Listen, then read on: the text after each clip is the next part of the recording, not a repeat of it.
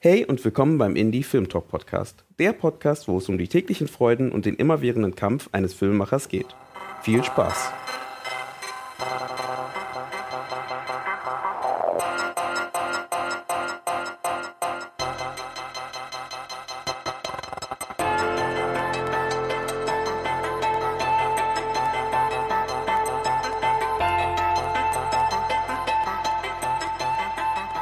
Danke, dass ihr eingeschaltet habt beim Indie Film Talk Podcast. Und heute sind wir bei der Episode 28. Erstmal danke für alle, äh, die fleißig mithören und fleißig dabei sind. Und ja, heute ähm, habe ich einen äh, weiteren Regisseur am, am, Apparat, heute wieder über Skype. Deswegen Entschuldigung, falls der Sound nicht so super ist wie sonst.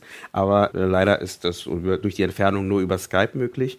Und der Herr ist ja auch viel beschäftigt und ist auch wahrscheinlich jetzt auch gleich bald viel unterwegs, aber das wird ja alles in dem Podcast äh, besprochen. Und äh, we mit wem spreche ich? Äh, ich spreche mit Adi Wojcik. Richtig ausgesprochen? Nee, nicht ganz, nicht, ganz. Äh, verdammt. Wojacek. Wojacek. Excuse, genau. excuse moi. Äh, Adi Wojcik. Nee, warte. Wojacek. So. Und ja, genau, der Herr ist Regisseur, hat mehrere Kurzfilme schon gemacht. Und auch interessant ist, dass ähm, ein, dein letzter Kurzfilm war ein Oscar-Nominie, richtig? Nicht ganz vornominiert. Nicht ganz vornominiert. Kannst du gleich nochmal ausführen, wie das genau funktioniert? Weil äh, ich hatte noch keinen Kurzfilm, der in diesem Bereich war. Deswegen vielleicht ist es ganz interessant. Ich glaube nicht nur für mich, wie das vielleicht da zustande kommt und dass man da vielleicht nochmal so einen Überblick auf diese Festivalkultur oder Festivallandschaft nochmal wirft. Und bevor wir da anfangen, vielleicht erstmal stell dich einfach mal vor und ähm, ja, da kannst du ja vielleicht was zu dir sagen. Ja, also ich bin der Adi Wojacek Nachwuchsfilmer aus Düsseldorf und freue mich natürlich äh, die über die Einladung zu deinem Podcast. Ich ähm, habe Regie studiert an der Ruhrakademie in Schwerte und bin freiberuflicher Filmregisseur und habe jetzt mehrere Kurzfilme gemacht. Und jetzt der aktuelle Kurzfilm heißt Es wird besser. Es geht um Cybermobbing und der hat jetzt quasi seinen Festival-Run angefangen. Mhm. Genau, da, so sind wir auch ein bisschen zusammengekommen, ne? Ähm, weil ähm, du hast ja den Film äh, zum Teil über Kickstarter gefundet. Und, äh, wir, haben, ja. wir, haben, eine Crowdfunding-Aktion über ähm, Achso, Start, Start Next war das, Entschuldigung, ja. Start genau. Next war das. Genau, wo und, du, ja, erzähl. Genau, und äh, du warst so lieb und hast mit Charles Rettinghaus eine Aufnahme gemacht für unser Crowdfunding-Video. Ganz genau, ganz genau. genau weil, du, weil du ja Berliner bist und der Charles äh, sich viel in Berlin auch aufhält und äh, so kam dann der Kontakt zustande und dann haben wir ein schönes kleines Crowdfunding-Video äh, gemacht und haben auch tatsächlich unser Ziel dann erreicht und konnten jetzt damit quasi den Film finanzieren. Ganz genau, ganz genau. Und fertig drehen, ne? Also Produktion ist abgeschlossen. Und fertig drehen und alles ist abgeschlossen. Mm.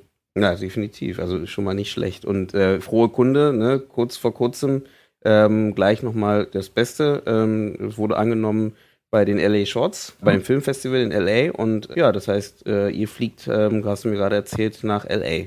Ja, wann, genau. Genau. Wann ist das nochmal? Also wann, wann seid ihr da? Wann, wann, ist die, wann ist das Festival? Von wann bis wann? Für die, die es nicht wissen. Ich weiß es auch nicht. Das, das Festival ähm, LA International Shorts startet am 25. Juli mhm. und endet am 2. August. Mhm. Und das ist äh, zum einen in Downtown und einmal in North Hollywood. Und wir fliegen da halt hin zu fünft. Also ein Teil des Teams ist auf jeden Fall dabei und äh, vertreten dann unseren Film. Ich bin auf jeden Fall sehr, sehr froh, sehr stolz, dass der Film es tatsächlich da ins Programm geschafft hat, weil es halt, äh, ja, es ist halt schwer, in, in äh, so renommierte Filmfestivals einfach zu kommen. Mhm. Und äh, das Lustige ist halt, ich habe wirklich auf die allerletzte Minute eingereicht, so fünf Minuten vor Deadline. Mhm. Und habe ich direkt eine Woche später habe ich dann ähm, schon die Benachrichtigung bekommen, dass der ausgewählt wurde. Okay. Es sind insgesamt 300 Kurzfilme, die dort laufen. Das ist ein reines Kurzfilmfestival. Und von diesen 300 Filmen, die da laufen, sind ungefähr nur 50 aus dem Ausland. Mhm. Und sogar zwei ähm, aus Deutschland. Ein mhm. Animationsfilm aus Deutschland, glaube ich, mhm. oder vielleicht richtiger Kurzfilm. Ich bin gerade nicht mehr sicher, aber auf jeden Fall zwei aus Deutschland. Mhm. Äh, wir sind dabei. Nicht schlecht. Also cool, definitiv. Das heißt, jetzt seid ihr mit dem Film theoretisch in der Festival, äh, äh Festival Round oder in diesem Festival ähm, Auswertung und ähm, geht wahrscheinlich auf verschiedene Festivals, wenn alles gut geht und versucht dort Preise abzuräumen. Und ähm, vielleicht noch mal ein bisschen zurück. Also du hast ja vor schon mehrere Kurzfilme gemacht. Wie viele Kurzfilme hast du schon gemacht bis jetzt? Ähm, also eigentlich unzählige Kurzfilme, mhm. aber ich würde sagen, drei große Kurzfilme, also mhm. also die, die, eine Länge von über 15 Minuten haben. So. Mhm. Die anderen Kurzfilme, die waren bis höchstens 10 Minuten oder teilweise auch nur bis drei Minuten. Also mhm. Kurzfilme. Aber das ist so jetzt die dritte große Kurzfilmproduktion. Und wie lange habt ihr daran insgesamt produziert? Was würdest du sagen? Meinst du jetzt bei Es wird besser? Genau, oder? es wird besser. Ähm, ja, also die Drehbuchentwicklung, die startete Anfang des Jahres. Also die, die Ideeentwicklung sogar schon ein bisschen früher, aber Drehbuch wirklich erst Anfang des Jahres. Und ich habe im April die Zusage erst gekriegt, ähm, dass Ursula Strauß, das ist eine der berühmtesten Filmschauspielerinnen Österreichs, ähm, dabei ist.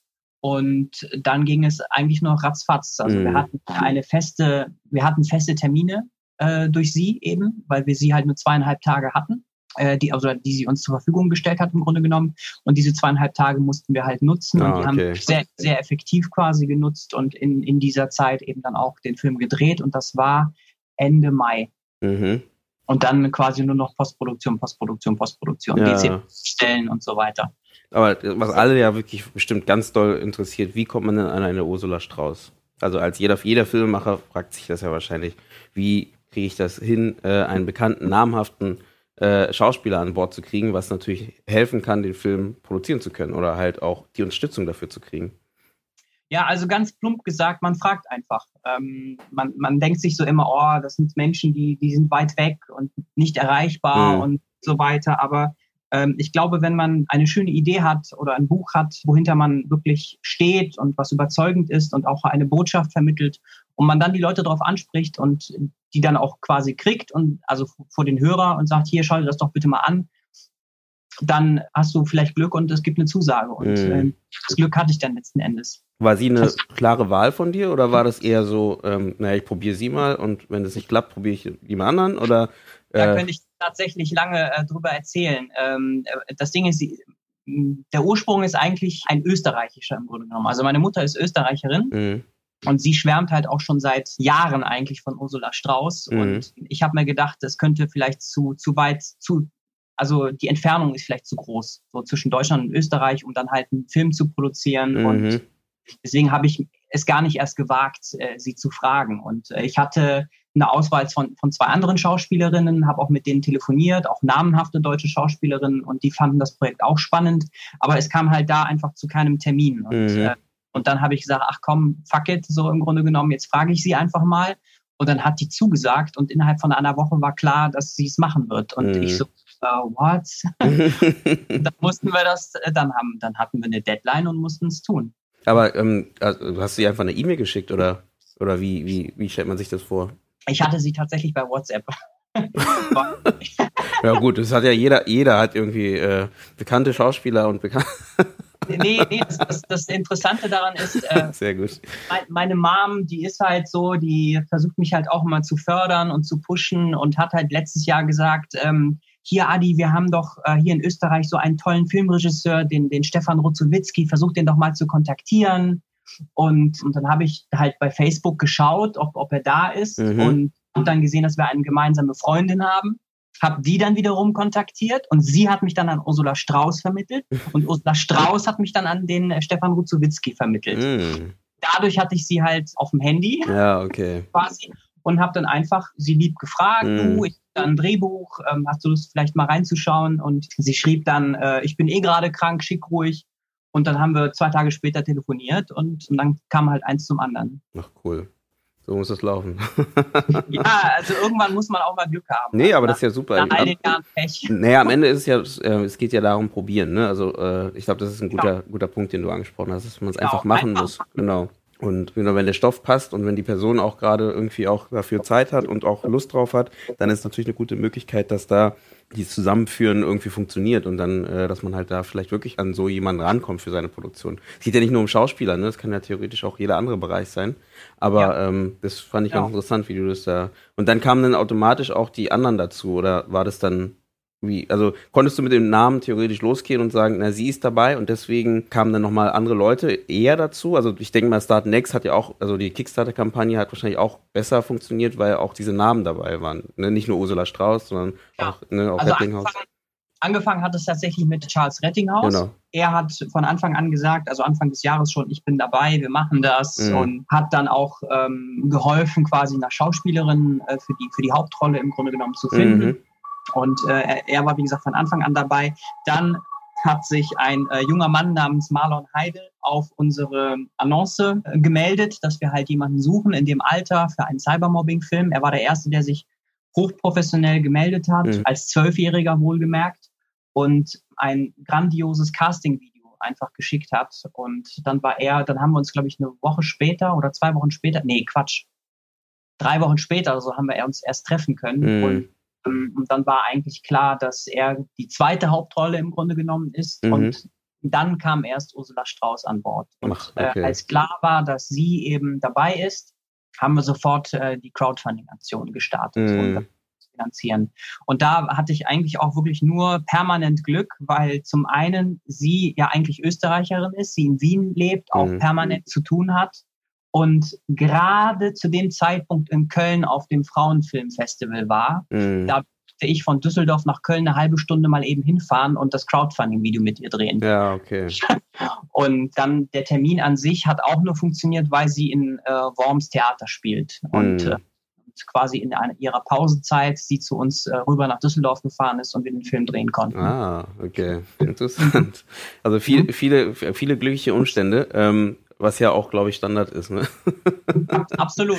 ne? Was, was dann dazu was führt. Aber nicht schlecht. Der, der Kinderschauspieler, war, war das ein Profi oder? Also Profi meine ich mit Profi ist vielleicht übertrieben in dem Fall, aber ist es jemand, der schon öfters ähm, auftritt oder öfters schauspielert oder war das eher jemand, den ihr da der zwar sich professionell vorgestellt hat, aber vielleicht gar nicht so viel Schauspiel hat sonst. Also meiner Meinung nach ist er schon Profi. Mhm. Es ist aber so, dass er noch nie in einem Kurzfilm oder generell in Filmen eine okay. größere Rolle hatte. Mhm, mh. Er durch diesen Film die Möglichkeit hatte, eben zu scheinen. Mhm. Er hatte vorher immer nur so Komparsenrollen oder so, so kleine Auftritte, mhm. mal Text oder so. Und, und mhm. er brennt halt fürs Schauspielen. Er ist jemand, der, wie ich finde, ein Naturtalent ist und halt wirklich dafür brennt. Und er hat halt nie die Möglichkeit gekriegt, ähm, irgendwo reinzukommen in irgendein Projekt. Mhm. Und, und, deswegen fand ich das so spannend, äh, ihn eben da auch reinzuholen. Und es hat sich halt auch mega gelohnt, wie ich mhm. finde. Ja, definitiv. Aber ähm, gibt es einen Trailer von, fällt mir gerade ein, weil wir reden die ganze Zeit von Es wird besser, also das ist der aktuelle Film, den du ähm, gemacht hast und ich wollte mal fragen, gibt es überhaupt einen Trailer, den man da vielleicht irgendwie zeigen kann, dass die Leute, die gerade zuhören, auch den Trailer sehen können und dann wissen, ah, okay, über den reden wir gerade oder gibt es den noch gar nicht?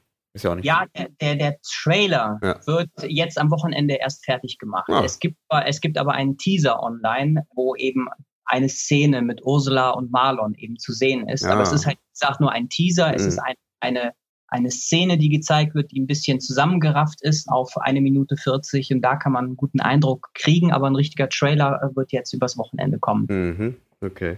Und dann fällt mir gerade ein, also das ist auch interessant, weil du meintest, äh, Anfang des Jahres hast du theoretisch mit dem Drehbuch angefangen dafür. Ähm, mhm. Und ihr habt ja relativ schnell durch, die, durch diesen zeitlichen Engpass von Ursula Strauß, ähm, habt ihr dem Drehen angefangen. Also das heißt, irgendwann im April meintest du, oder musstest das halt da abschließen.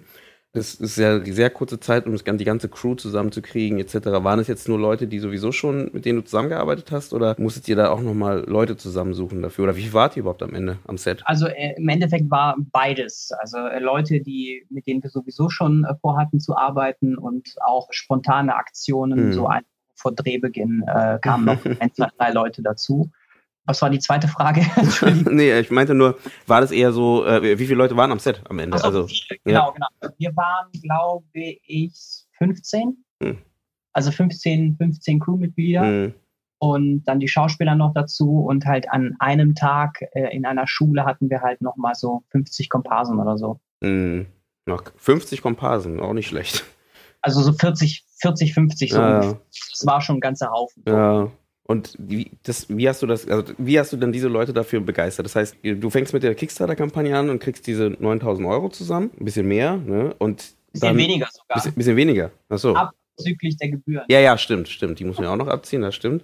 So, und dann nochmal, also theoretisch, okay, hast du eine Schule gefragt, weil ich meine, mit Kindern oder mit Jugendlichen ist ja immer das Schwierige auch mit dem Recht am eigenen Bild, weil das ja von den Eltern ja auch nochmal abgezeichnet werden muss, etc. Das heißt, das habt ihr dann die ganze, diesen ganzen Prozess habt ihr auch innerhalb dieser vier Monate abge, äh, äh exerziert. Und äh, ging das gut oder gab's Es waren sogar nur zwei Wochen, glaube ich. Oh je. äh, nee, also die Produktion äh, unter Patrick Mölleken und Lani Nguyen, die haben eben dafür gesorgt, dass wir entsprechend Leute hatten und dann wurde da auch alles vertraglich ähm, abgeregelt und die waren dann den ganzen Tag vor Ort am Set und mhm. dann musste das laufen. Wir hatten nur einen Tag auch dafür. Mm. Ja, das klingt auf jeden Fall spannend. an, dem, an dem Tag hatten wir auch noch, also das war der, der furchtbarste Tag, weil es wirklich, wirklich von morgens bis abends ging und Komparsenregie unheimlich schwierig ist, wenn, wenn halt eben so viele Leute einfach äh, äh da sind. Ja. Und dann war auch noch RTL da, die uns nebenbei noch über die Schulter geguckt haben und uns gefilmt haben. Und das war halt alles unglaublich anstrengend. Mm. Aber es hat sich gelohnt. Ich glaube, der Film kann sich sehen lassen. Mm. Wie kam RTL ins Boot? Äh, RTL kam ins Boot, weil ich den äh, Lukas Poland gefragt habe. Lukas Poland ist wahrscheinlich niemandem ein Begriff. Das ist ein junger Mann, der ist 13 Jahre alt, kommt aus Schwerte. Und ich bin auf ihn gestoßen, weil bei einer Recherche für oder gegen Cybermobbing ist halt sein Name halt auch aufgetaucht, weil er halt jemand ist, der sich gegen Cybermobbing einsetzt, eine eigene Hotline halt hat, selber cyber gemobbt wurde und schon durch alle Medien gegangen ist, WDR, ARD, ZDF, mhm. RTL und hat überall immer eben über dieses Problem berichtet. Er war sogar im Landtag in Düsseldorf und hat sich ausgesprochen gegen Cybermobbing, gegen schärfere Regeln und so weiter. Und dadurch hat er halt eine, eine mediale Präsenz. Mhm. Ich habe ihn dann halt kontaktiert und gefragt, ob er Lust hat, eine kleine Rolle im Film zu übernehmen. Ah. Und daraufhin kam der kam es, wie gesagt, da auch eins zum anderen und er hat es dann geschafft, dass auch RTL dazu kam. Ach, das ist ja lustig. Also das ist ja krass.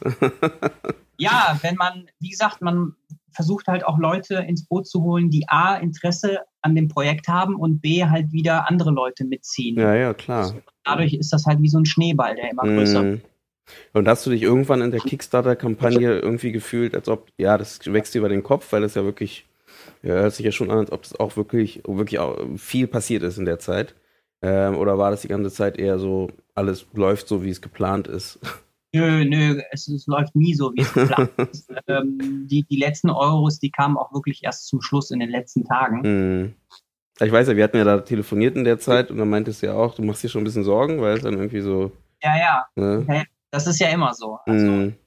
Aber ich habe, wie gesagt, von anderen Leuten auch gehört, die die Kampagnen äh, hatten bei Startnext oder was weiß ich, Logo oder Kickstarter. Ja.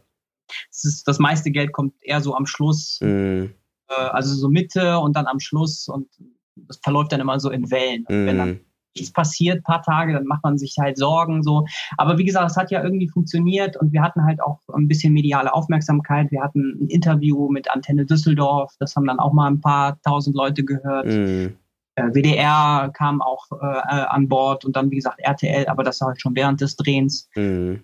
Und, äh, es hat halt irgendwie funktioniert. Mhm. Ja, sowas ist, glaube ich, ganz wichtig, ne? Erst recht bei so einer Kickstarter-Kampagne, dass du da diese Reichweite generierst, ne? Dass dieses nicht nur auf der Seite, also äh, ich sage mal Kickstarter, ne? Also diese Crowdfunding-Kampagne, und dass ja. das nicht nur auf der Seite ist, sondern gleichzeitig eben äh, du dafür sorgst, dass das Ding überall, ja, man darüber redet. Ne, dass Leute, die genau. vielleicht auch nichts damit zu tun haben, darüber stolpern könnten überhaupt. Ne? Aber da ist natürlich sowas wie das Thema natürlich sehr hilfreich. Ich glaube, wenn du da irgendwas machst, was jetzt irgendwie in eine Richtung, weiß ich nicht, was Fantasy-Richtung geht oder wie auch immer, wird es in dem Fall wieder schwieriger, da vielleicht die Leute zu erreichen. Also kann ich mir vorstellen, also zumindest schwieriger als so ein Thema, was vielleicht ähm, sozial die Leute vielleicht mehr berührt ja, auf jeden Fall Augen auf bei der Themenwahl. Ne? Also wenn du irgendwie Arthouse irgendwas machst, äh, was vielleicht nur zehn Leute interessiert, dann ist es halt schwierig. Das mhm. ist halt so, gerade wenn man keinen Namen hat und ähm, am Anfang ist, ich sag mal in Anführungsstrichen, dann interessiert sich erstmal keiner für dich. Und mhm. das ist mhm genauso, du baust halt so lange dein Reel auf, bis, bis halt irgendwann endlich mal jemand Interesse hat, äh, deinen Spielfilm zu äh, ja. finanzieren. Und wenn du halt Filme machen willst, dann musst du halt auch gucken, dass Leute die Filme auch angucken, weil ansonsten kannst du einen Film drehen und dann in eine Schublade stecken ja, und, und fertig. Bist du denn so an den Stoff gegangen auch? Oder war es wirklich so, äh, einfach du bist drüber gestolpert und machst den Stoff? Oder ist es so, du entwickelst den Stoff weiter, weil du merkst, okay, das hat äh, Brisanz für Zuschauer oder für, für ähm, das Publikum? Also irgendwie wusste ich, dass ich was mit Mobbing machen will. Mhm. Also für diesen kurzen. Das war einfach da. Das mhm. kann ich nicht anders erklären. Und als das dann da war, äh, war ich dann auch offen für dieses Thema, so was so die eigene Wahrnehmung angeht. Und dann mhm. fiel mir auf, letztes Jahr im Sommer, gab es einen Fall in den USA von einem Teenager namens Keaton Jones, glaube ich, hieß der. Äh, seine Mutter hat ihn im Auto gefilmt mit dem Handy und, und hat die, Zuschauerschaft angeklagt, warum könnt ihr mich nicht in Ruhe lassen, warum könnt ihr mich nicht so annehmen, wie ich bin, warum müsst ihr mich so schrecklich mobben übers Internet. Und das hat, das hat nicht nur mich berührt, das hat 20 Millionen Leute auf YouTube berührt, das hat Justin Bieber aktiviert, äh, irgendwelche Avengers-Schauspieler und alle haben sich halt auf einmal gegen Cybermobbing ausgesprochen. Mhm. Da dachte ich schon, oh Mann, das ist ja echt krass. Und habe dann eben weiter nachgeforscht und dann eben auch gesehen, wie viele bekannte Fälle es einfach auch gibt zu Cybermobbing. Und es mhm. ist einfach krass, dass die Kinder eben äh, cyber gemobbt werden, zu niemandem hingehen können, sich selbst verstümmeln teilweise, ihre Eltern nicht drauf ansprechen und teilweise sich sogar auch umbringen deswegen. Mhm. Das, ist, das ist einfach zu krass. Bei Mobbing ist es ja eigentlich so, ja, da passiert was in der Schule, du wirst gemobbt, vielleicht ist es nach ein paar Monaten vorbei, du gehst nach Hause und kannst dich zurückziehen. Mhm. Bei Mobbing Gibt's ist diese es Trennung nicht. Mhm. Die mhm. gibt es, diese Trennung, die hört einfach nicht auf. Das ist mhm. von bis abends überall permanent. Und das kann ich schon verstehen, was für ein Druck da einfach entsteht. Und es ist, es ist einfach überall das Gleiche so, dass, ähm, dass es vielen einfach an Empathie fehlt. Mhm. Und Leute einfach nicht checken, äh, wie sehr man anderen einfach wehtut. Ja. Und ich habe es mir da eigentlich auch irgendwo zur Aufgabe oder zur Mission gemacht, die Leute auf Empathie aufmerksam äh, zu machen. So Mindfulness of Others, das finde ich halt, ist, ist ein ganz wichtiges Ding und das fehlt halt ganz vielen Leuten. Deswegen werde ich das immer wieder in, in meine Filme einbringen. Mhm. Na cool. Auf jeden Fall ein guter, äh, äh, gute, gute Grundthematik, ne, die da mitschwingt mit dem Film, äh, ja. ähm, die du da mitnimmst. Und ich glaube, das ist, da merkt man ja wahrscheinlich auch, dass deswegen vielleicht das auch ganz gut ankommt, weil die Leute damit ja irgendwie sich verbinden können ne, und wissen, okay, das versteht, das versteht man halt irgendwie. Und das versteht man wahrscheinlich auch nicht nur in Deutschland, sondern das, wie du sagst, ne, das ist ein USA-Thema überall. Das gibt es überall als recht heutzutage, wo die sozialen Medien immer mehr werden. Definitiv. Genau, dann glaubst du, dass du, ich meine, du, dein letzter Film, ja, da wollte ich auch nochmal drauf eingehen, der wurde ja so ein bisschen, wie kam es dazu, dass der letzte Film ähm, äh, zu der Vorauswahl bei den Oscar-nominierten Filmen ist? Also wie kriegt man seinen Film äh, zu den Oscars? Weil ist immer lustig, das finde ich immer lustig in dem Filmbereich, dass man halt wenig Infos kriegt, außer klar, man man kommt immer weiter und dann, äh, ja, okay, man weiß, okay, es gibt Festivals, irgendwann, ja, Festivals, die halt dafür, äh, wenn du da einreichst, wenn du da genommen wirst, dann hast du besser, dann wirst du halt theoretisch dort kommst du in diesen Pool rein, wo du halt Oscar nominiert bist, aber das wissen viele irgendwie nicht. Also, dass man halt, wie, wie kommt man voran? Und ja, deswegen wollte ich mal fragen, wie ist es bei dem letzten Film gewesen, dass du da in diesen Pool reingekommen bist? Ja, die, die Infos, die, die muss man sich natürlich selber Richtig. Naja, das, das finde ich ein bisschen schade, dass es halt nicht. Ja, genau, aber manchmal hat man so ein bisschen das Gefühl, es wäre schön, wenn man da vielleicht auch, deswegen mache ich auch diesen Podcast, dass man halt irgendwie eine Möglichkeit hat, auch diese Infos von irgendwo zu kriegen. Also ohne dass man jetzt irgendwie erstmal da sitzt und keine Ahnung hat, wie, wie der Werdegang sein soll. sondern ja. einfach nur, man, man wird einfach nur getrieben und kommt dann irgendwann irgendwo an und keiner kann dir genau sagen, wie er da angekommen ist, aber der ist einfach nur da. Und ähm, deswegen finde ich es ganz interessant, von ihm verschiedenen Leuten wie von dir zu hören, okay, ich habe das halt so gemacht und genau das ist der Punkt. Und genau, deswegen frage ich genau sowas, ne? Wie hast du das gemacht? Also wie, wie wird dein Film Oscar nominiert? Oder also, genau. Also ich sag mal, zum, als, als, allererstes muss man sich die Mission setzen, ich will, ich will eine Oscar-Qualifizierung oder ich will bei den Oscars dabei sein. Das, das, das ist das Erste, was man braucht. Mhm. Äh, ich will dabei sein und wenn man das weiß, dann ist der nächste Schritt, okay, wie schaffe ich das? Also forsche ich, also google ich und dann kommst du irgendwann auf die Oscars-Homepage äh, und guckst halt unter Rules, Regulations und dann steht da schwarz auf weiß, dass es nur drei Möglichkeiten gibt, wie du eine Qualifizierung kriegst und äh, fertig. Mhm. Diese drei, diese drei äh, Möglichkeiten sind eben A, du gewinnst einen Studenten-Oscar. Das heißt, du reichst deinen Film ein bei den Studenten-Oscars. Das, ist, das kannst du per Film-Freeway zum Beispiel machen. Mhm. Und die zweite Möglichkeit ist, du gewinnst auf einem Oscar-Qualifying Festival was, weil es gibt ja tausende von Filmfestivals, aber es sind weltweit nur so ungefähr 100 Stück, die auch tatsächlich Oscar-Qualifying sind. Ja, genau, ne? Deswegen halt diese, diese renommierten Filmfestivals wie eben LA Shorts, mhm. weil da ist auch so, wenn du da was gewinnst, Best of Fest, Best Drama oder Best Foreign Film, dann bist du automatisch bei den Oscars dabei. Mhm. Und die, oder die dritte Möglichkeit ist, du läufst äh, in einem kommerziellen Kino in LA oder in New York. Auch mit einem Kurzfilm, ja? Auch mit einem Kurzfilm, genau. Und da gibt es halt diverse äh, Kinos oder Kinoketten, die man dann halt kontaktiert und fragt, hier, schaut mal, ich habe den Film, habt ihr Lust, den zu zeigen für eine Woche oder was weiß ich? Und dann sagen die entweder ja oder nein. Mhm. Und dann haben sie in meinem Fall ja gesagt und der wurde dann gescreent ah, okay. in LA und nachdem das fertig war, hatte ich quasi die Oscar-Qualifizierung. Und oh. dann kannst du erst bei den Oscars einreichen Ne, du bist ja dann immer noch nicht fertig, du hast ja erstmal nur die Qualifizierung, dann reichst du ein, alle Unterlagen, alle, also das DCP dafür mhm. und so weiter und so fort. Und dann kriegst du hoffentlich eine Bestätigungs-E-Mail von der Academy, äh, du bist in Consideration. Und dann kannst du sagen, du bist äh, im Rennen. Okay. das heißt, du, also, ja, genau, aber das heißt, bei dir in dem Fall ist noch nicht mal, also in dem Fall war es nicht, dass du so ein deutschen Festival äh, nominiert, ich glaube, war das nicht das Interfilm oder so, was auch zu den ähm, Festivals gehört, ähm, wo du, wenn du da gewinnst, dass du die Möglichkeit hast, in, Os ins Oscar-Rennen zu kommen?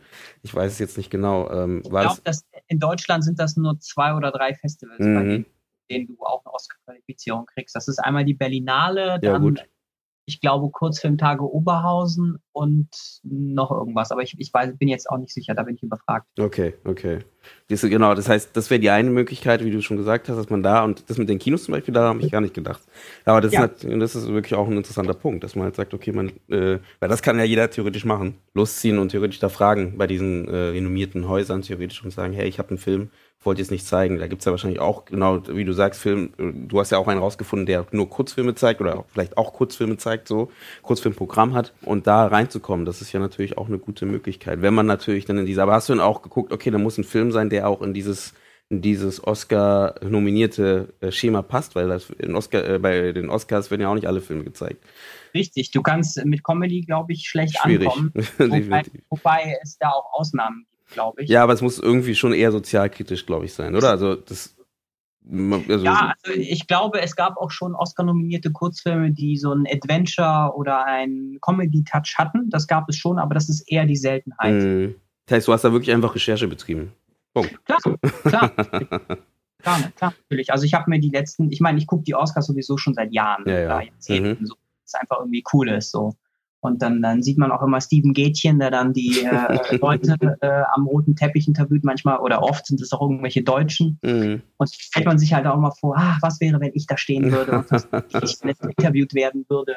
Und dann, dann schaut man sich natürlich an, was sind das für Filme, die da äh, nominiert werden, was sind das für Filme, welche Themen werden da angesprochen. Mhm. Und das sind halt oft Dramen, es sind halt zwischenmenschliche Beziehungen oder sozialkritische Filme, die auch berühren. Mhm. Also ich habe von gesehen und es ist wirklich so, die lassen dich berührt zurück. Und mhm. das ist das, was Filme auch tun können, sollen, müssen. Das ist der, ja, das ist das, was Filme machen. Naja, aber machen ja theoretisch auch andere, also das ist ja das Ding, dass bei den Oscars ist ja, das ist auch die Kritik, was man da manchmal auch hört, ist ja, dass das Thema berühren heißt ja nicht nur in diesem Sozialkontext, sondern auch in, man hat ja auch zum Beispiel bei Science-Fiction-Filmen theoretisch auch einen sozialen Hinter Untergrund, Unterbau, der halt weit nach hinten gedrückt wird, oft, mhm. ähm, und deswegen halt nicht, oft in den Oscars nicht so, ja, nicht Möglichkeiten hat zu brillieren, was jetzt zum Beispiel eben in den Hauptkategorien ist, weil halt einfach eben nicht das Drama so weit vorne steht und das ist, äh, glaube ich, wo man halt, wenn man da reinkommen möchte, sollte man schon gucken, dass man, wie du genau sagst, ist ja egal für welches Festival, ob es die Oscars sind, ob es jetzt irgendein Science-Fiction-Festival ist oder was auch immer. Wenn du da reinkommen willst, solltest du, deswegen fand ich den Punkt, den du gesagt hast, ganz wichtig, Recherche betreiben. Was äh, sind Filme, die bis jetzt da ausgezeichnet wurden? Welche Filme sieht man da? Kannst du dir selber auch anschauen. Guckst ja. du dir an und dann wenn es dein Ziel ist, da reinzukommen, dann kannst du ja auf jeden Fall darauf aufbauen und äh, deine Filme vielleicht in diese Richtung produzieren halt. Also ja. gebe ich dir vollkommen recht. Ich habe gerade nochmal geguckt, also Interfilm Festival ist auch ein Oscar Qualifying Festival. Genau. Und die, und die, sind in Deutschland? Genau, die sind in Berlin, genau. Ach, guck an. Mhm, genau. Ich weiß nicht seit wann, aber auf jeden Fall im Moment schon. Gucke ich doch auch direkt mal. Kann ich da noch einreichen? ja. nee, genau. Ähm, nee, aber das ist ein interessanter Punkt. Und diese Recherche, glaube ich, ist wichtig. Also, dass man da wirklich sich hinsetzt und wirklich versucht zu verstehen, wie das funktioniert. Ne, und dann, dann erst äh, produziert oder dann erst überhaupt guckt, wohin. Ich glaube, das macht man hier sowieso viel seltener als was man äh, in Amerika, dass man so vorgeht. Ähm, klar, Nummer eins ist natürlich erstmal ein gutes Projekt abzuliefern. Ähm, aber wenn du natürlich sagst, ich möchte da reinkommen, sollte man schon wissen, was da genommen wird, definitiv. Aber interessant. Ja. Interessant. Ganz genau. Dein letzter Film war was für ein Thema? Äh, es war tatsächlich. Die Tänzer, ein, ne? Äh, es ging um, um, um Tanz und ja. Transgender. Mhm. Äh, also es ging, es ging um einen, einen jungen Mann, der äh, Choreograf ist und äh, seine Tanzgruppe war kurz vor dem Auftritt ja. und die Haupttänzerin fiel aus und dann hat die Gruppe ihn überreden wollen, dass er sich als Frau verkleidet und äh, einspringt, weil er der Einzige ist, der die Choreografie kennt. Und er hat dann aber gesagt, nee, mache ich nicht. Und dann kam es halt raus, dass er Transgender ist und äh, nicht einfach wieder eine Frau sein möchte, mhm. Weil er sich halt davon getrennt hat. Und das fällt ihm, fiel ihm sehr schwer. Und das kam halt dann eben zu dem großen Konflikt in der Gruppe. Mhm. Das stimmt, genau. das war das. Stimmt. Ja, das ist auch wieder eher ein Thema, glaube ich, was da mehr Leute in dem Fall auch äh, sozial erreichen kann, halt, glaube ich. Also, Klar. das ist cool. Eine gute Richtung. Hast auch gerade mit Interfilm geguckt, ne?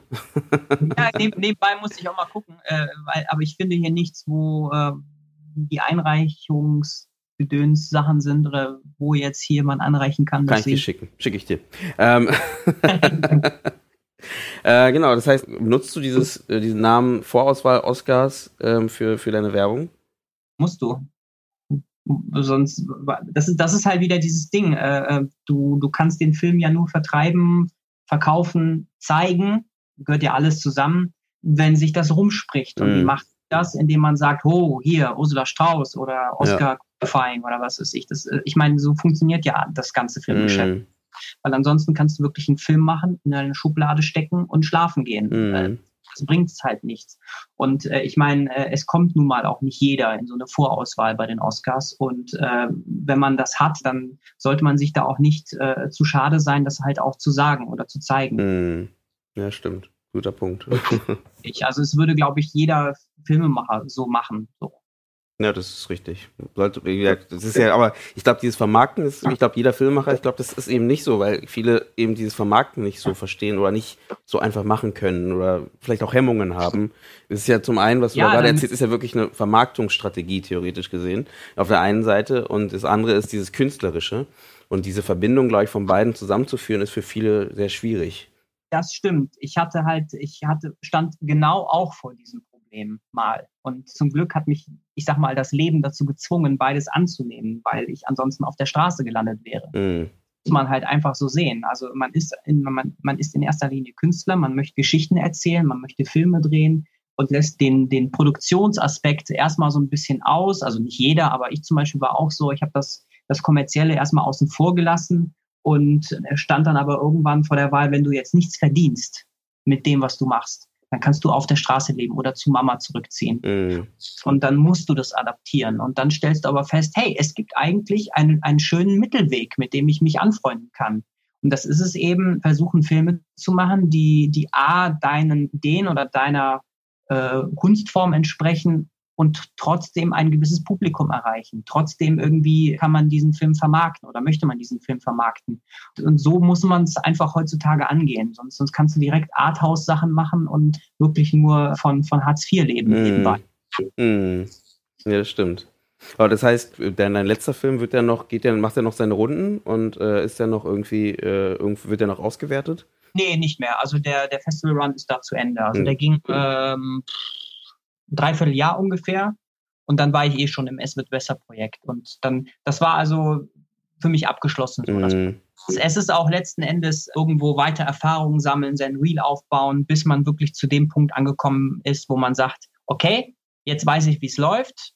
So mache ich das jetzt in Zukunft nur noch. Mhm. Und das hat sich jetzt quasi auch in Es wird besser äh, im Grunde genommen manifestiert. Mm, das stimmt. Man entwickelt sich weiter. Ne? Richtig. Das baut sich immer mehr auf. Wenn du, wenn du Filmemacher sein willst, oder, oder es ist ja völlig egal, in welchem Berufsfeld ja, ja. man sich nicht weiterentwickelt, dann äh, ist irgendwann zappenduster. Ja, irgendwann mit dem Alter, ich kenne viele, die sagen, nee, nicht mehr. Also mit dem Alter heißt 50, 60. Nee, äh, das kriegen sie nicht mehr. Das ist immer diese Netflix-Thematik. Ähm, manchen, manchen Produzenten redet, die ein bisschen älter, älter das Semester sind, dann merkst du ganz klar, äh, diese Weiterentwicklung stagniert da irgendwann. Und ich hoffe auch, dass das bei mir in, als Künstler auch nicht passiert, dass du dann irgendwann ja. da hängen bleibst an dem, was du da irgendwann aufgebaut hast, so eine Art, und nicht mehr mitschalten kannst. Aber ja, das ist halt, glaube ich, ganz normal. Aber man muss klar, wie du sagst, man muss sich weiterentwickeln. Und ich glaube, dieses Weiterentwickeln sorgt dafür eben klar, dass du halt deine, die Kunstform, die du halt ausübst, auch ja selbst auch für dich verbessern kannst und da reinsteigern kannst und äh, oder in, den, ins nächste Projekt wieder äh, reinpacken kannst halt. Ne, deswegen ja. ist ja, deswegen finde ich, ich fand ich es auch gut, wie, wie schnell ihr das produziert habt, also insgesamt. Also das ist ja immer so dieses Ding mit der Kurzfilmproduktion und ähm, ich kenne das bei meinen Sachen auch, dass manchmal das dauert einfach Jahre, obwohl es ein Kurzfilm ist, äh, ja, wo ich dann denke, das, das, ist echt gut, dass ihr das so schnell hingekriegt habt. Ähm, ja, das ist halt das Ding. Ich, ich, ich persönlich bin eher äh, äh recht schnell. Ich bin auch jemand, der auch nächtelang durcharbeitet, um, um Sachen zu machen. Also ich schneide mir da auch gerne mal ins eigene Fleisch, mhm. einfach nur um eine Deadline äh, zu erfüllen. Ja, ja, das, das kennen wir aber alle, glaube ich, ja. Aber, ja. ich finde das aber auch vollkommen in Ordnung so, weil es ist etwas, wofür man brennt. Deswegen ist das auch okay, wenn man da in Anführungsstrichen Überstunden äh, macht. Mhm. Aber ich habe halt kein Verständnis dafür, wenn, wenn Leute irgendwie ein Jahr oder zwei Jahre für einen Kurzfilm brauchen von mhm. 15 oder 20 Minuten klar sind die Sachen dann äh, eventuell technisch extrem aufwendig und kosten 40, 50, 60.000 Euro oder wenn nicht mehr. Äh, aber ich glaube, es, es geht eben auch anders. Ich glaube, es geht eben auch so, dass du äh, vielleicht nur fünf oder neun oder 10.000 Euro zur Verfügung hast und mit einfachen Mitteln eine Geschichte erzählen kannst. Die sieht dann zwar nicht aus wie so ein Film von der Filmhochschule, was weiß ich, mhm. aus Deutschland, ja, aber hat trotzdem irgendwie ein Gehalt, weil ich finde, viele Filme von so wirklich renommierten Filmhochschulen, nicht alle, aber viele, sehen zwar wirklich brillant aus und da steckt richtig viel Kohle und Technik drin. Mhm. Das sieht das ist mir ja auch klar. Aber äh, vom Storytelling oder von der Geschichte generell ist es einfach nur bäh. Mhm. Weil, weil ich das Gefühl habe, dass den Leuten so viel Geld und Technik in den Arsch geschoben wird, dass sie sich gar keine Mühe mehr geben für eine ordentliche Geschichte. Mhm. Und ähm, das fehlt halt einfach, finde ich. Aber äh, da könnte ich jetzt auch wieder äh, mich drum regen. ähm, ja, nee, aber äh, das, das Thema gibt's oft, äh, höre ich ja oft, ähm, dass man da machen möchte und ja, ja, äh, man klar. einen fairen Zeitplan hat, dann kann man das auch in kurzer Zeit machen. Mm. Naja, aber das ist halt, glaube ich, auch dieses, dieses, ist, Nummer eins ist ja auch Prokrastinieren. Ich glaube, das ist ja immer das Ding mit Filmhochschulen, oh, ja. der, der Vorteil, dass du halt eben nicht die, in der Zeit, wo du in der Schule bist oder äh, an, der, an der Uni studierst, auch wenn es fünf oder sieben oder wie auch immer Jahre sind, du bist halt wirklich dort, äh, hast deine Abgabetermine, du musst fertig werden, etc. Das ist nochmal was anderes, als wenn du fertig bist, wenn du draußen bist aus der Uni und du dann halt ähm, anfangen musst, deine Filme zu produzieren. Das ist nochmal eine ganz andere, ganz andere Art. Und, ähm, Jetzt höre ich dich wieder. Oh, ich war gerade weg. Ja. Ich, hatte, ich hatte gesagt, dass. Warte mal, ich muss kurz einen Marker dann setzen. Mein Laptop ist gerade mittendrin ausgegangen. Warte. Ah ja. Hörst du mich noch? Ja, ne? Ja, ja. Genau, also ich hatte gerade gesagt, ähm, das ist ein groß, also das, was du ansprichst, ist wahrscheinlich eher dieses Prokrastinieren. Weil wenn du an der Filmhochschule bist, hast du ja noch die Möglichkeit, dass du halt die, du hast halt eine Deadline. Du musst, du musst irgendwas fertig machen, du musst äh, bis dann und dann es abgeben. Wenn du fertig bist mit der Filmhochschule, ist halt keiner mehr da, der, das ist, wie gesagt, ein, du bist ja dein eigener Chef in dem Fall. Also ist keiner da, der sagt, du musst fertig werden. Dementsprechend, glaube ich, gibt es viele, äh, dazu zähle ich mich auch, dass man halt ähm, oft so Sachen dann, weil es gibt ja noch andere Sachen, die man halt nebenbei macht, die das dazu führt, dass du halt das Ganze immer wieder nach hinten verschiebst. Wie gesagt, ein Kurzfilm, vielleicht müsste der Kurzfilm gar nicht ein Jahr oder zwei Jahre dauern. Also die Frage ist, dauert der wirklich zwei Jahre oder einfach nur, man hat einfach nicht die Zeit dafür oder nimmt sich nicht die Zeit dafür, den halt innerhalb von dieser kurzen Zeit abzuschließen. Ne? Und ich glaube, da ist halt so ein bisschen der Unterschied, also klar, ich will damit sagen, der Vorteil von der, von, von der Filmhochschule ist ja immer noch dieses, du musst damit fertig werden. Und klar, bei den großen Filmhochschulen hast du natürlich noch das Geld dahinter, wo du dann natürlich noch qualitativ hochwertige Sachen machen kannst. Aber bei den, wenn du halt frei bist, so wie du in dem Fall, also nach, nach der Filmhochschule, ich meine, bei dir hattest du ja wahrscheinlich auch diese Deadlines am Anfang. Ich meine, du hast, ja. du hast ja auch drei Jahre studiert, ne? Oder so, wahrscheinlich. Ja. Bitte? Vier sogar. Vier, Vier sogar. sogar. Vier sogar. Genau, ich auch am Ende. ähm, genau, ähm, und in der Zeit hast du natürlich klar viel, vielleicht viel schneller deine Sachen abgeschlossen und danach musst du dann, glaube ich, dir selber diesen Druck geben, dass du da fertig wirst und ich glaube, das ist nicht so einfach und deswegen sage ich ja, ich finde es gut, wie jedes oder wie du das angegangen bist, dass du es so schnell fertig gekriegt hast. Es ist echt wie so ein Kurzfilm, um halt weiter zu gucken und weiterzumachen und zu schauen, was als nächstes kommt halt. Ne? Ja. Also das ist eine gute, auf jeden Fall eine gute Richtung. Und wie gesagt, da kann ich mir selbst was abschneiden, weil ich bin ja selbst an meinem Projekt auch sehr lange dran, aber auch wie gesagt, einfach prokrastinieren ist der Punkt. Ne? Also das ja. einfach, das zieht da, sich daran. Da kann ich dir auch eine, eine kleine Geschichte zu erzählen. Ich habe äh, ich hab halt auch ein Prokrastinationsproblem. Ich glaub, Nein. Wer hat, das, nicht. das Ding ist aber, ich habe ja eben gesagt, dass ich drei, kurz, drei große Kurzfilme gemacht habe, in Anführungsstrichen. Mhm. Und der erste davon hieß Die Mauer. Mhm. Und da hatte ich die aller, allergrößten Probleme mit der Prokrastination, weil ich das so weit nach hinten geschoben habe, dass es anfing, mich aufzufressen von innen. Und ich mich im Grunde genommen gezwungen habe, diesen Film jetzt endlich zu machen, obwohl alles im Grunde genommen stand. Ich hätte nur noch quasi Drehtermine festmachen müssen. Mhm.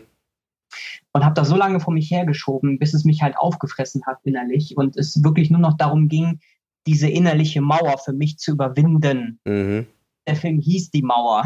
und, äh, und, es ging auch um Überwindung im Film. Und, äh, und das war vollkommen unbewusst. Also das Buch hatte eigentlich eine ganz andere Story, aber es ging im Grunde genommen auch um Überwindung und mm. äh, und das, und, äh, also dieser Film war im Grunde genommen so eine Art Manifestation eines Unterbewussten. Und das ist, glaube ich, oft so, dass, dass Filmemacher immer irgendwas verarbeiten müssen. Und eigentlich habe ich eine ganz andere Story erzählt, aber es ging im Grunde genommen nur darum, dass ich endlich diese Prokrastination äh, aufhebe oder durchbreche. Mhm.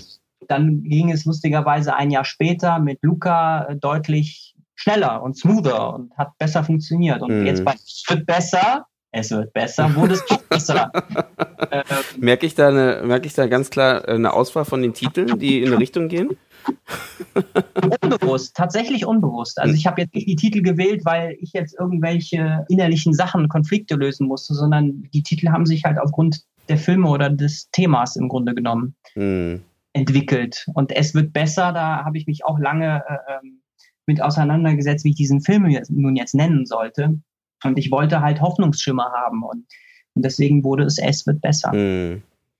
Und was kommt jetzt, nachdem es wird besser fertig ist? Was sind die nächsten, äh, außer, gut, jetzt ist erstmal die Auswertung dran, die fliegt erstmal und seid erstmal in den Staaten, aber was äh, hast du schon äh, neue Pläne, neue Ideen, äh, mehr Sachen in den Schubladen, wie ich als Produzent aus Amerika fragen würde? ja, klar. Also, ich immer sagen, ja, klar. Nee, ich habe tatsächlich äh, endlich meine, weil ich bin ja in Anführungsstrichen noch Nachwuchsregisseur, du ja wahrscheinlich auch, Richtig. weil du noch keinen Spielfilm gemacht hast. Ja, richtig. Äh, und deswegen ist der erste Spielfilm jetzt auch in der Pipeline. Dazu werde ich jetzt in den nächsten Wochen das Treatment fertig machen und dann geht es in die Drehbuchentwicklung. Mhm. Äh, und ich hatte auch ein Telefonat mit äh, Pantaleon in, in München und äh, werde denen dann auch hoffentlich Ende des Jahres den Film oder die Idee mal vorstellen und mal gucken, ob die das überhaupt für Produktionswert äh, halten. Das weiß ich natürlich nicht. Aber in jedem Fall ist, ist ein Draht da und versuche halt dann auch entsprechend äh, den Film dorthin zu bringen. Weil du weißt schon, dass dann Matthias Schweighöfer mitspielt, ne? Äh, ja, wird er auch. Spaß, keine Ahnung. Ach, ich weiß es nicht. Also ganz, ganz ehrlich, da gibt es tatsächlich auch eine Rolle in dem Film, die wäre auf Matthias Schweighöfer wie zugeschnitten. Der ist lustigerweise auch gerade in Los Angeles. Vielleicht treffe ich den ja. Na dann, perfekt. Äh, ähm, naja, auf jeden Fall, fragen kann man ja. So. Ja, Deswegen natürlich. Es war auch nur, es war nur, ein, war nur ein Seitenhieb. Es war gar nicht so gemeint. Äh, aber, äh, na, interessant, cool. Aber das heißt, genau, du bist gerade Entwickler. Das heißt, äh, du entwickelst es ohne Förderung, das Drehbuch. Äh, also ich, ich entwickle es erstmal selber, mhm. klar. Ähm, aber werde dann mit dem Drehbuch und mit dem Treatment eben zur, zu einer Produktion gehen und versuchen halt das umzusetzen. Mhm. Okay. Mhm. Um ich meine, du, du, versuchst jetzt nicht, du versuchst jetzt nicht Förderung ranzuholen für, die, äh, für das Drehbuchschreiben. Nee. Warum? Wofür brauche ich eine Förderung fürs Drehbuch? Naja, um davon zu leben. Ja, du kriegst ja, also es geht darum, so, dass. Ja. Genau, ja. Ich weiß, du hast, du hast ja nach den äh, mehreren Kurzfilmen hast du ja äh, so viel Kohle, dass du sowas nicht mehr brauchst, aber. Äh, das wäre schön. Aber für die, für die anderen äh, normalen ähm, äh, angehenden äh, großen Regisseure äh, ist es. nee, äh, genau. Das geht. Äh, klar habe ich irgendwo mal gehört, Drehbuchförderung, aber irgendwie ähm, ist, sich, ist das gar nicht so vereinbar, weil ähm, ich, also ich kann mir das gar nicht vorstellen. Wenn es geht, dann probiere ich das natürlich. Mhm. Aber in, in erster Linie muss ich halt erstmal irgendwie das Treatment haben und mhm. wenn ich das ja, habe, dann äh, man, kann man ja gucken, äh, dass man eine Drehbuchentwicklung kriegt. Aber es, ich, ich verdiene ja mein Geld jetzt noch nicht mit äh, Filmen oder Drehbüchern, sondern mhm. ich mache halt Imagefilme für Unternehmen und äh, damit verdiene ich so meinen mein Lebensunterhalt, um über die Runden zu kommen. Mhm. Es läuft mal gut, mal nicht gut und schreibe währenddessen halt irgendwas. Mhm. Ja, ist doch cool. Genau, nee, es war nur die Idee, dass man halt, also das heißt nicht, dass du es kriegst und ich meine auch nicht damit, dass du dich zurückhältst, wenn du es nicht kriegst, dass du es nicht schreibst, aber die Idee war, ich meine, hey, wenn du sowieso ein Treatment schreibst und wenn du es, äh, wenn, äh, natürlich in Einga äh, Abgabezeiten musst du dich angucken, ähm, aber wenn es passt, warum nicht einreichen, ne? Also. Ja, stimmt. Ne? Also das, das, sollte man ja auf jeden Fall probieren. Und am Ende kann es auch helfen, dass du dann wirklich auch mehr Zeit hast, äh, um diese, dieses Drehbuchschreiben halt voranzubringen, schneller voranzubringen. Oder was heißt schneller, aber wenigstens ja auch angenehm voranzubringen, ohne dass du dann halt äh, äh, zwischen zwei, zwei Türen oder zwischen zwei äh, Stühlen stehst. Ne? Aber ja. ja, das wäre ja nur eine Idee. Musst du nicht machen. nee, cool. Das klingt, das klingt ja schick. Also das heißt, äh, da vielleicht hören wir doch bald irgendwas von einem ersten Langfilm von dir. Das wäre doch richtig cool spitzenmäßig. So. Na gut, vielleicht erstmal erstmal die Auswertung von dem äh, von Es wird besser und die, ich meine, die läuft ja jetzt erstmal. Und wenn das erstmal dort klappt, das ähm, können dich ja die, die Zuhörer, kann man ja verfolgen, theoretisch. Das kriegt man ja bestimmt irgendwo mit. Dann kann man da wahrscheinlich mehr dazu erfahren. Wo kann man was von. Wo kann man Hashtag, was, es wird besser. Es, Hashtag, es wird, ist es so? Bei, bei, ja. bei Twitter? Okay. Ähm, okay. Instagram, Facebook. Äh, Alles. Also es wird besser filmen, dann, dann kommt man schon irgendwie darauf. Macht ihr da richtig Werbung auch und immer wieder Infos dazu und so? Ich, ich finde es immer so schwierig für Film. Ähm, ja, also ich habe mal äh, äh, das, äh, als Social Media ähm, Assistant gearbeitet und habe da Assistant, also ich habe in, in, Social Media gearbeitet in dem Bereich und habe äh, also genau sowas gemacht mit bei Facebook und Co. Äh, es hat sich aber so krass gewandelt jetzt heutzutage und ich finde es bei Filmen irgendwie schwierig, weil du halt nicht regelmäßig was anzubieten hast, finde ich. Das hast du ja vielleicht nicht gemacht bei dem, bei der, bei Es wird besser, aber also vielleicht hat es Lani gemacht in dem Fall, aber ähm, wie äh, habt ihr dann da die Leute gefüttert und füttert ihr die Leute immer noch mit Infos? Ähm, ja, also das läuft letzten Endes ähm, nur über Facebook und Instagram mhm. und die entsprechenden Hashtags und der, der Produzent äh, Patrick Mölleken hat auch so ein bisschen so Gefolgschaft, weil er ähm, auch eher Schauspieler ist als oder bekannt als Schauspieler, als, als äh, Filmproduzent. Ach, er ist auch wirklich als Produzent mit drin.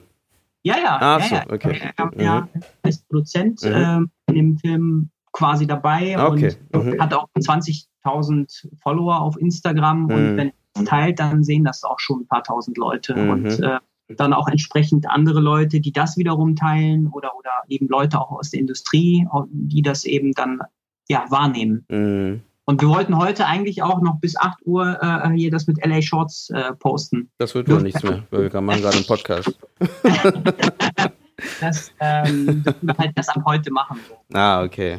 okay. Wir mussten es noch geheim halten. Mhm zur Disqualifizierung führen. Ja, cool. Aber habt, habt ihr gesagt, achso, aber habt ihr gesagt, dass ihr eingereicht habt oder das dürft ihr auch gar nicht, dürft ihr das nicht sagen? Ja, das bringt ja nichts. Ja, okay. Äh, okay, stimmt, das ist Blödsinn. Ja, ja, klar. Ja, wir haben eingereicht, wir wurden nicht genommen. Ja, ja, ich, ich habe auch bei den Oscars eingereicht oder Berlinale und in Cannes und oh, und dann so dö, dö. Ja, genau. Nein, Oscar-Einreicher könntest du dann auf die aufs Filmplakat stellen, äh, schreiben. Ja. Offiziell, offiziell. Offizieller Oscar-Einreicher. Äh, genau. Ja. Okay, verstehe. Nee, cool. Nee, sehr gut. Ähm, ja, ich, ich, ich überlege gerade, habe ich noch irgendwas, was äh, mir so einfällt auf die Schnelle? Hast du noch was, was du loswerden möchtest? Ähm, nö, also ich bin auf jeden Fall dankbar, wie das alles so läuft und dass wir die Crowdfunding-Aktionen gekriegt haben, dass du uns auch unterstützt hast bei der Crowdfunding-Kampagne und äh, jetzt alles fertig ist im Grunde genommen und wir jetzt gucken, wie der Film ankommt. Und das ist einfach immer eine, eine spannende Sache einfach. Habt ihr ein äh, Testscreening gemacht? Äh, ich habe ein Testscreening gemacht und zwar an der Schule, wo wir das auch gedreht haben, weil da war letzte Woche ein Schulfest. Mhm. Die, die Schule, wo wir das gedreht haben, war übrigens auch die Schule, wo ich mein Abitur nachgeholt habe. Ah, okay. Und äh, deswegen äh, war auch da die Verbindung einfach zu dieser Schule. Das ist nicht irgendeine Schule mhm. für mich, und dann haben wir da vor 200, 300 Leuten den Film geguckt auf einer großen Leinwand und die Reaktionen waren auf jeden Fall sehr positiv. Also die, vor allem Mütter kamen dann so auf einen zu und meinten so, boah, das hat mich so umgehauen, das hat mich so mitgenommen mm. und als Mutter und du fieberst damit und boah, also es war schon schön so äh, mit, mitzuerleben, wenn mm. du Leute irgendwie umhaust mit etwas. Und auch andere Leute, die in das Projekt involviert waren und auch erst vor ein paar Tagen das erste Mal den Film gesehen haben, obwohl der eigentlich schon seit knapp einem Monat fertig ist oder in einer vorzeigbaren Version. Mhm. Da kriege ich dann so heulende WhatsApp-Nachrichten, so, oh, so schön. Oh. das, halt, das, halt das, das, motiviert dann halt einen auch. Mhm. Ne? Das ist halt einfach so. Das ist schön. Das ist gut. Gut, ich muss noch mal den, den, Film sehen mit, mit Musik, richtig, ne? Die war letztes Mal, als ich den gesehen habe, noch nicht keine richtige Musik drunter. Hast ähm, du, habe ich den Link mal geschickt? Nee, du meintest, äh, du hast mir einmal geschickt und du meintest aber, da fehlt die Musik, da fehlt noch die fertige Musikabmischung oder sowas. Jetzt, jetzt, jetzt ist es da. Ah, jetzt, ist, okay. jetzt kannst jetzt ziehst dir rein, schaust dir an. Ich bin auf deine Meinung auf jeden Fall sehr gespannt.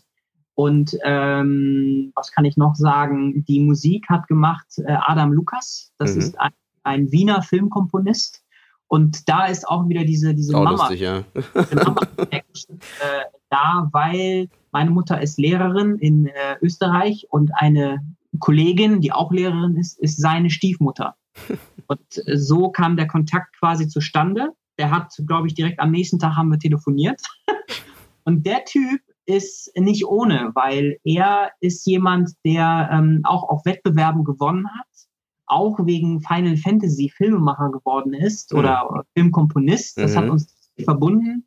Und er hat einen Wettbewerb gewonnen für Amazon, äh, und zwar die äh, Amazon-Serie über Albert Einstein, Genius. Okay. Wo, wo Geoffrey Rush spielt Albert Einstein. Mhm. Und er hat Soundtrack zugemacht, weil, mhm. er, gewonnen hat. Und hat dadurch ist er der neue Protégé von Hans Zimmer geworden. Oh, auch nicht schlecht. Das heißt, mit etwas Glück hoffe ich, dass Hans Zimmer sich den Film jetzt mal reinzieht. stimmt, stimmt. Aber das, wirklich nur mit Glück, ja, wenn er was jetzt äh, dafür hat und so. Aber es wäre natürlich super. Das stimmt. Das ist doch auch nicht schlecht. Also das, das baut sich alles zusammen. Also das, ja, aber was man, da, was, was man aus dem Podcast doch raushört, ist, wenn äh, ihr was macht, alle und wir alle, wenn man was macht, dann baut sich das schon selbst zusammen ähm, und man, ja, die die die die einzelnen Bausteine kommen dann zusammen und so kann dann auch sowas entstehen, glaube ich. Also ich glaube, das ist, was man da so rausnehmen kann. Also egal, was man machen möchte, aber dieses, man muss losziehen und dieses Prokrastinieren wegkriegen in dem Fall und einfach produzieren und loslegen. Und auch never give up, never surrender. Genau, das ist so typische, damit kann man ein T-Shirt bedrucken, aber äh, ist, ist, ist, ein Spruch aus dem Film Galaxy Quest so. mit Tim Allen. Das ist, ja, ja, äh, klar, kenne ich. So eine Art Captain Kirk-Figur und sagt, never give up, never surrender. Ach je. Naja, aber das ist genau der Punkt. Also, genau, alle weitermachen, sage ich dazu. Und ich habe jetzt, glaube ich, auch nichts mehr auf meiner Liste. Und ich würde auf jeden Fall schon mal sagen, äh, danke für deine Zeit. Ähm, danke für das Gespräch. Danke ähm, mir. Ich muss nochmal hinzufügen, alle ähm, teilt bitte den Podcast weiter, damit äh, genug Leute den hören und äh, kommentiert ihn bei iTunes und gibt gerne auch Sterne dafür, ob das, wenn es gut ist oder schlecht ist. Natürlich fünf Sterne immer besser, aber genau, einfach ehrlich bewerten und auch gerne Kritik, die nehme ich gerne auf, äh, wenn es um Sound geht, wenn es um den inhaltlichen Aufbau geht, etc. pp. Einfach Bescheid geben, dann kann ich das ein bisschen anpassen und für eure Ohren äh, am angenehmsten machen. Ähm, und deswegen immer Kritik her damit. Genau. Und ansonsten, genau, es gibt diesen Podcast bei Facebook zu sehen, bei, gut, ich habe nur Facebook, siehst du, Instagram bin ich immer noch nicht so weit, ich, ich habe es bis jetzt noch nicht verstanden, ich muss mich da einfach durch, ich muss da nochmal durchkämpfen. Auf jeden Fall, äh, Instagram, Twitter und sowas folgt, aber bei Facebook gibt es den Podcast, bei iTunes kannst du den anhören, bei Spotify bin ich noch dabei und bei TuneIn und allen anderen Podcast-Apps kannst du den direkt runterladen. Ich, jetzt fange ich an, die Leute zu duzen. Naja, gut. Auf jeden Fall. danke fürs Zuhören. Danke für deine Zeit, Adi. Ähm, und wir hören uns beim nächsten Mal. Und ich würde mich natürlich auch freuen, wenn du nochmal Zeit hast, dass wir vielleicht einfach nochmal quatschen können. Und wenn du in Berlin bist, vielleicht, dass wir uns einfach mal treffen. Aber das ist äh, äh, Insider-Gespräch. Yeah. cool. Dann, ähm, ja, danke fürs Zuhören und ciao. Bye, bye.